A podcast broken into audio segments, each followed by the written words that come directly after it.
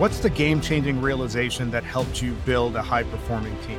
That question is at the center of every episode of the HR Impact Show. Every HR professional wants to build a team that has empowered managers, engaged employees, and an organization that's striving to become elite. The challenge is that you're often told to do more with less. We're going to fix that. Every week, we will feature executive and senior HR leaders from across the country, and they will share with us their actionable insights and best practices that can help empower you to create an engaged elite workforce. Here's the show. Thanks for joining us today on the HR Impact Show. I am your friendly neighborhood talent strategy nerd, Dr. Jim. What do you need to watch out for when it comes to teamwork kryptonite? The person that's going to help us answer this question is joining us today. She's got a background as a certified change management specialist. She's a certified talent optimization leader with the Predictive Index and a neurofacilitation practitioner. She's had the privilege of bringing her thought leadership as a speaker, trainer, consultant to a number of Fortune 500 companies.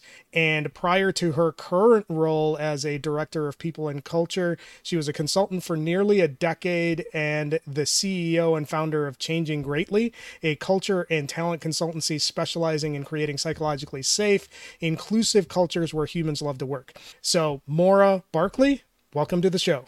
Thank you. I'm so happy to be here to have this discussion with you. We are setting up for a really fast paced conversation. So, before we dive into the meat of the discussion, why don't you fill the listeners in on anything that I might have missed in that intro that you feel is important? The thing that's impacted me the most when it comes to being in an inclusive environment, my own lived experience was being a professional firefighter and being one of a very hand, small handful of women. It was my first experience of what it means to belong and what it means not to belong, and then feeling like you need to work and adapt and code switch so that your peers will accept you. And in terms of firefighting, I learned a lot about teamwork in very high stakes environments. We could say millions of dollars is high stake. And I would contend that life threatening circumstances far exceed the jeopardy there. So, having worked in those very high stakes environments in a culture that was not necessarily a fit for me was my entree into the world of people and culture. And that's where I learned a lot of the hard lessons that I bring to the work that I'm doing today. So you've had an interesting path to HR leadership. I think it would be valuable for you to share with the listeners a little bit more detail about that path. I'd be curious to understand how those non traditional experiences and pathways into HR informed how you handle the people leadership role? I'll give you the cliff notes here and try to land the plane. So, I've had a very non traditional career trajectory I'm what you might call one of these deep generalists because I would try something and get as good as I possibly can. And when I hit the ceiling on it, I would find something else that interested me and I would pivot. So uh, I spent a, a great deal of time in the mind body world, working as a master instructor in therapeutic yoga and be, being a teacher trainer. So I've always really gravitated to these managerial or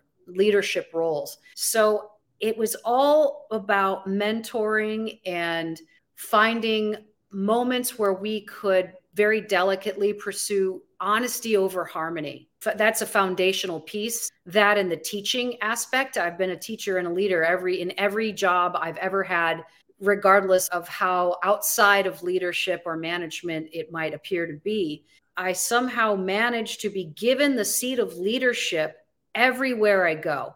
There's something about me that inspires people to give me authority or leadership. So I've leveraged that in a way that I feel is in the highest integrity and very gently urged people into as much truth as possible in every environment I've ever worked. A lot of the lessons that I learned were negotiating these types of roles with these types of skills and always in the background foundationally was looking for direct feedback giving direct feedback creating environments where direct feedback was tolerated so we could uh, optimally move forward it's always been about helping people work at their capability not their capacity And to me, that's the heart of HR.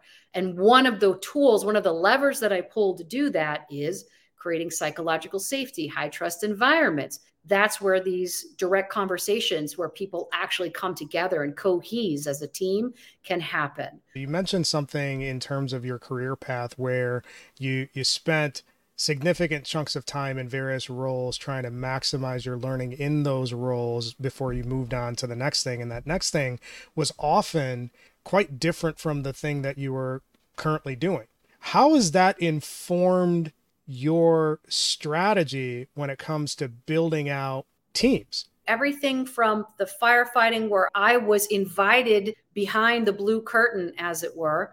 And these men allowed themselves to feel comfortable enough that they would just be themselves in front of me. Now, part of that was a little bit of, of privilege because they're not accustomed to having to adjust, and part of it was comfort. So it, it depended on who was there. So firefighting really gave me this insight into the male psyche and different kinds of approaches of leadership and work styles among all the men and how to make adjustments and shifts in order to get the most out of all of us seeing the different leadership styles and, and, work styles and seeing how people responded to it and seeing the men who are all about their lieutenant's bars and this command and control leadership style and how that affected their engineers and their firefighters versus the ones that were all like hey I need your eyes. I, I, need you to tell me what so that we're all safe. And I don't have the answers all the time. And that sort of servant leadership style and watching how the how their crews responded to them. It was an awesome microcosm of work styles and leadership styles that absolutely impacted me being a leader. The mind body work, it uh, really helped me connect to people as humans and recognize that was the humanity piece of my learning where we work with people we're all humans and these human bodies having an experience. So it brought this sort of humanity to the work where sometimes in professional or in professional capacities i think people want to distance themselves from what happened at home before they showed up. And there's professionalism but there's also get in the way is creating an obstacle or are now you going to project your frustration onto your team. Maybe we should just have a moment right? So that mind body work really put me in the in the headspace of we're humans first which was super helpful. And the film and television work wow it, it gave me such incredible i would say a desire to balance the needs because i can't always do it but i have a desire to do it. The the motivation to balance and try to represent every team's need to all different teams. When you look at your experiences earlier in your career working in a command and control environment, and you've gone through this transition where you've taken a human centric approach to people leadership, there's got to be a, a game changing realization there between those two approaches. So, what was it that you realized that needs to happen between those two opposite poles for people to build a high performing team? There's a lot of aspects to this, but as far as, and, and, I want to be clear, there is a time and a place for command and control.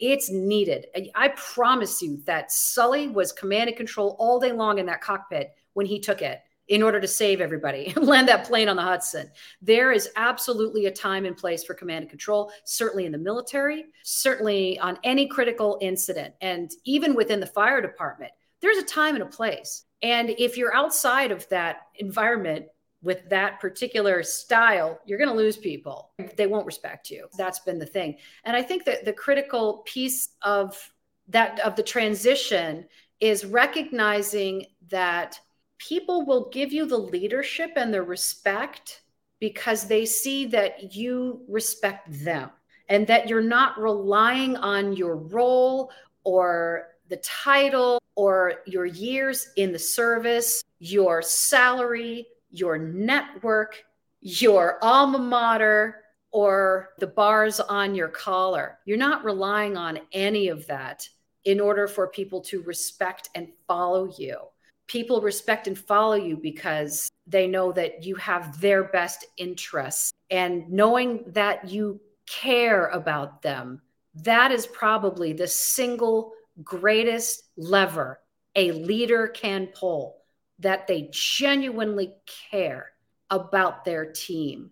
And the way that they show that is through sincere conversation and a lot of this like direct feedback and asking a lot of questions and being team oriented, team centric, being more people centric than task. And you can still get plenty done. And I know that very many work styles are task over people. I get that. However, when it comes to leadership, this is one way that we can build equity is through genuine care of our teams. And also the teams know, hey, when we're in a sprint or when some stuff is going wrong or we're in the middle of a critical incident, whether it be in the emergency services or on a team, the communication changes. But when you have the respect, nobody thinks twice about it. It's when you lean on titles and all these other superficial things because you don't trust yourself as a leader, that's when you run into trouble. I think a lot of this comes down to the psyche of the leaders themselves. And we're seeing this all play out now. And I think men have been painfully indoctrinated into this hyper masculinity. And a lot of men, a lot of men are waking up to this and shaking off the indoctrination, saying, no, this doesn't work. It's not sustainable. And oh, by the way, we're not making the best decisions because we don't have women and people of color in here. I get your point about there's a time and place for command and control. I also understand how taking a human first approach has its place as well. But one of the things that you mentioned was the key to all of that is communicating to your team and your people that you really care and treating them with respect, taking the time to build those individual uh, relationships, to build a, an environment of trust and respect. That takes a long time. In today's world of work, everybody is about maximize shareholder value as fast as possible and you often have teams that are running super lean. So when you're looking at that contrast we know what best practices look like but we also know what the resource allocation looks like as well. How do you still satisfy the shareholder expectations while building that trust that psychological safety that environment of, of respect? What have you seen that works really well that that that allows you to do both things Two words people data. And here's two other words talent optimization. One of the reasons that I'm a predictive index partner is because I don't want to have to guess how to connect with people. I want to see some predictive data that's going to shorten that path for me. So I'm not psychic. I got other things to do. Tell me how I need to connect with this. Tell me what this person's this person needs to feel like I care. What is it? Now, first of all, you have to be willing to actually care. That's step one. That takes zero time. Also, it takes zero dollars to be kind and to extend compassion. Zero dollars and zero time. It can be a conversation, it can be one sentence. So I would argue that these sort of moments where the care is shown and compassion is shown, those are momentary perhaps it, it, can it literally be one email or one sentence it depends on the situation However, from a, a, I want to say a tactical point of view or an operational point of view, uh, because I'm a pragmatist and from the Midwest, I like my data. This talent optimization gives us an opportunity to look at the uh, predictive models of what drives people so we can understand how they're going to behave and more importantly what they need to thrive i use the one-to-one relationship guide to see oh, this person needs a lot of this, they need less of this. If I act this way, they're going to feel ignored. If I act this way with their work style, it will help them feel seen or appreciated or whatever it is. And if you look at all the research coming out right now about engagement, it is not about giving at that's just a gendered thing I was about to say. It's not about giving kudos, it's about getting the right kudos to the right people for the right thing what it's calling upon leaders to do is get specific care enough to get specific. It won't take that much more time. And I would also offer the following if you want to have the shortest distance between maximum capacity for your people, which means you want that discretionary effort, you want them, you want that loyalty, you want those high E NPS. If you want that, you need to show you care. All the research is in. This is not my opinion. And that's what the shareholders want. Wow, it's been a great conversation so far. Make sure you join the HR Impact community where we gather a community of HR leaders just like you. This is a space where top people leaders share actionable insights and practical playbooks. Sign up today as a member for the community, get updates on the latest HR resources and exclusive event invites. You can join the community at www.engagerocket.co slash HR impact. And now, back to the show. I really like that. It reminded me of a conversation that we had with Yasmin Duncan, who's the chief people officer of Magnolia Bakery. And one of the things that she was faced with when she joined that organization, and it's a smaller organization, she was asking the question how do I take the guesswork out of people leadership from the time that somebody is actually even hired? And one of the things that she developed and rolled out, and she's been doing that in several of her roles, was an onboarding inventory. So in this inventory, she has her managers fill this out in terms of their leadership style or management style as part of the onboarding process. And then the new hire actually fills out their version. So your first sort of deep meeting is going over how do you like to lead? How do you like to be managed? What works, what doesn't work? So you're level setting and taking the guesswork out. And it, your conversation about the predictive index took me immediately to that. So if you're running with limited resources, if you're running on a lean team, if you have a pace that is emphasizing some other stuff, you have to be looking at things that takes the guesswork out of your people leadership process. So I want to tie all of this back to one of the things that I mentioned uh, earlier on in the conversation. And that is the idea of what are the things that show up when you're building a high performance team that can be kryptonite for that team so tell us a little bit about things that you've seen that really derail your efforts in building that high performance team i think this is something i actually saw a LinkedIn post about, which is people who are oriented towards advantaging themselves and their own self interest in order to climb the ladder.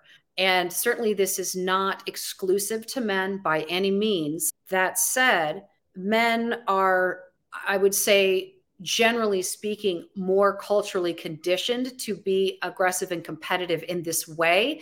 And there's a difference. It's one thing to be competitive by bringing your best wanting be being inspired by other people that you're working with being as good or better than you and wanting to bring your best to your work that is wholly different than being competitive by trying to knock your colleagues down. That is teamwork kryptonite.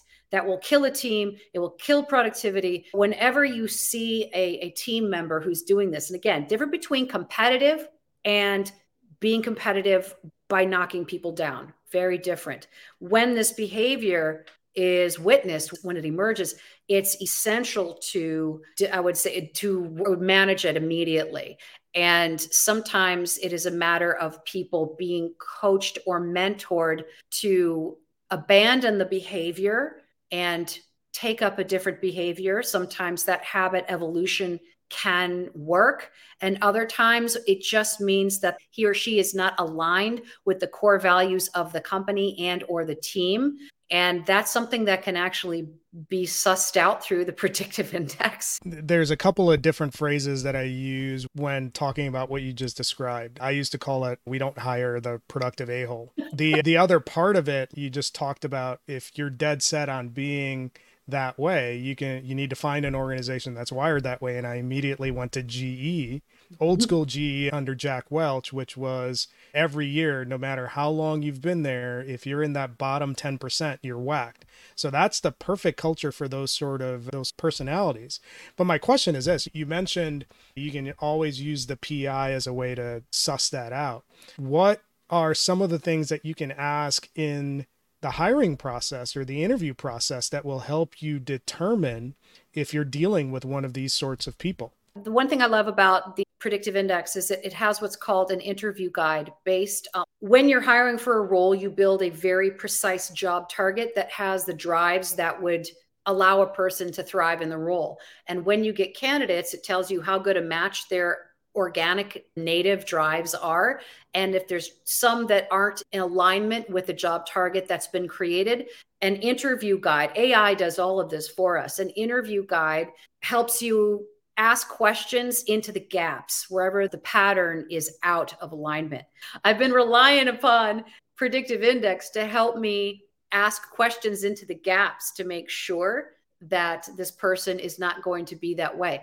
I find it's rare that someone who is that level of a hole is trying to hide it because that's not their brand. Their brand is like, hey, I'm not for everybody and I get it done and doesn't matter how I get it done. That comes out, I think you'll find. You don't need to dig very far. Most people who are a-holes don't care what you think about. A great conversation, Maura. We covered a lot of ground in uh, a relatively short amount of time.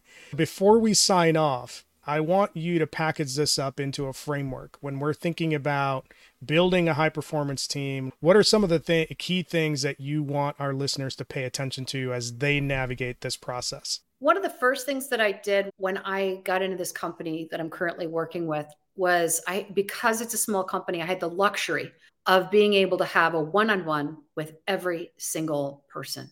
And it's these check-ins, it's these it's sincere inquiry in a anonymous protected environment. So the first thing that i found to be helpful is give people a safe place to deposit their truth. It can be with you it can be with your team it can be it has to be somewhere. People need to feel like there's a place where they can be completely authentic.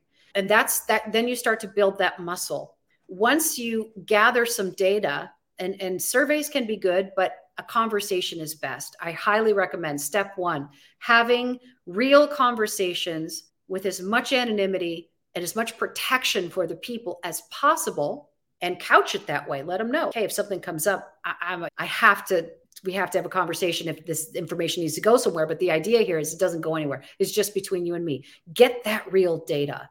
That's number one. Number two, work with teams in such a way that you can bring that level of psychological safety to the teams. This needs to be a facilitated discussion because every leader has a different way of doing things and recognize that you can't you got to you have to build the psychological safety throughout the conversation. You can't come in and say, I dubbed this a psychologically safe space because all the stuff that happened before that moment is still active in the group. All those dynamics are real and they're very present. So I, I have a concept called the first domino. And when you're building psychological safety, and it might take a number of rep- repeated conversations and meetings with the teams, the first domino is someone who has the most power and influence, ideally an executive, a senior VP, a junior VP, or the leader of the team itself, having them show some vulnerability if they're able to. So, one of my favorite questions to ask executives in these discussions is what are your pet peeves? And that sounds like a really mundane question, but let me tell you something. It is magic because it, suddenly no one needs to read their mind. And everyone's, oh, that makes complete sense. And now I can actually change some things. So that's a communication cadence thing that we never would have gotten to had I not asked but about a pet peeve. So it sounds silly, but it, it was magic. And that because that executive was vulnerable, it knocked over the first domino and everybody else started to get very real. And then we started to get to some psychologically safe spaces with this group. So that's another thing that I would recommend is having these conversations with these groups and I think the the third thing that I would recommend is taking the time to facilitate operating agreements with the teams. Now, if you work in a thousand person, hopefully, if you work in a thousand person company, you're not all by your lonesome. HR, you have a whole team. So, facilitating these operating agreements helps identify and operationalize the microcultures of these departments. And it also helps them have this sense of cohesion and it operationalizes the core values of the team that operate under the umbrella of the core values of the business. And that has been tremendous. Last thing before I close down, where can people find you? Find me on LinkedIn, Maura Barclay. I'm there. I'd love to collaborate with people. So please feel free to find me there and uh, hit me up. I appreciate you hanging out with us. And to those who have been listening to the conversation, there's a couple things that I want to add to the takeaways. I think one of the things that stands out about this conversation is Maura's own experience. She comes from a non traditional background, and I think people at small to mid-size organizations who are looking to build out a high performance organization, you have to apply the path that Maura took and see what lessons you can pull into your own people strategy. So everybody likes that that cookie cutter or that really well framed out position description and here's what this person looks like don't be afraid of looking for that non-traditional profile because oftentimes they can actually bring a lot more to the table than what the quote unquote textbook profile looks like. The other thing that really stands out about this conversation is the need to be flexible. Look for opportunities to take the guesswork out of anything that you're trying to do. Instead of trying to guess how you and another person can work well together, why not be transparent and ask those things out loud so you can level set and move forward knowing what you need to know to work productively because in small to mid-sized organizations you don't have the luxury of six to 12 months to figure stuff out. That needs to happen right away. For those of you who have listened to the, the conversation, leave us a review. Let us know uh, what you thought of the episode. Tune in next time where we will have another great practitioner on the show to give us their game changing experiences that led them to building high performance teams. Thanks for listening to this episode of the HR Impact Show. We hope you liked the conversation. Don't forget to continue supporting us by joining the HR Impact community. You can find the community at www.engagerocket.co slash HR Impact. Tune in next time where we'll have another guest who's going to share with us the game changing insights that help them build high performing teams.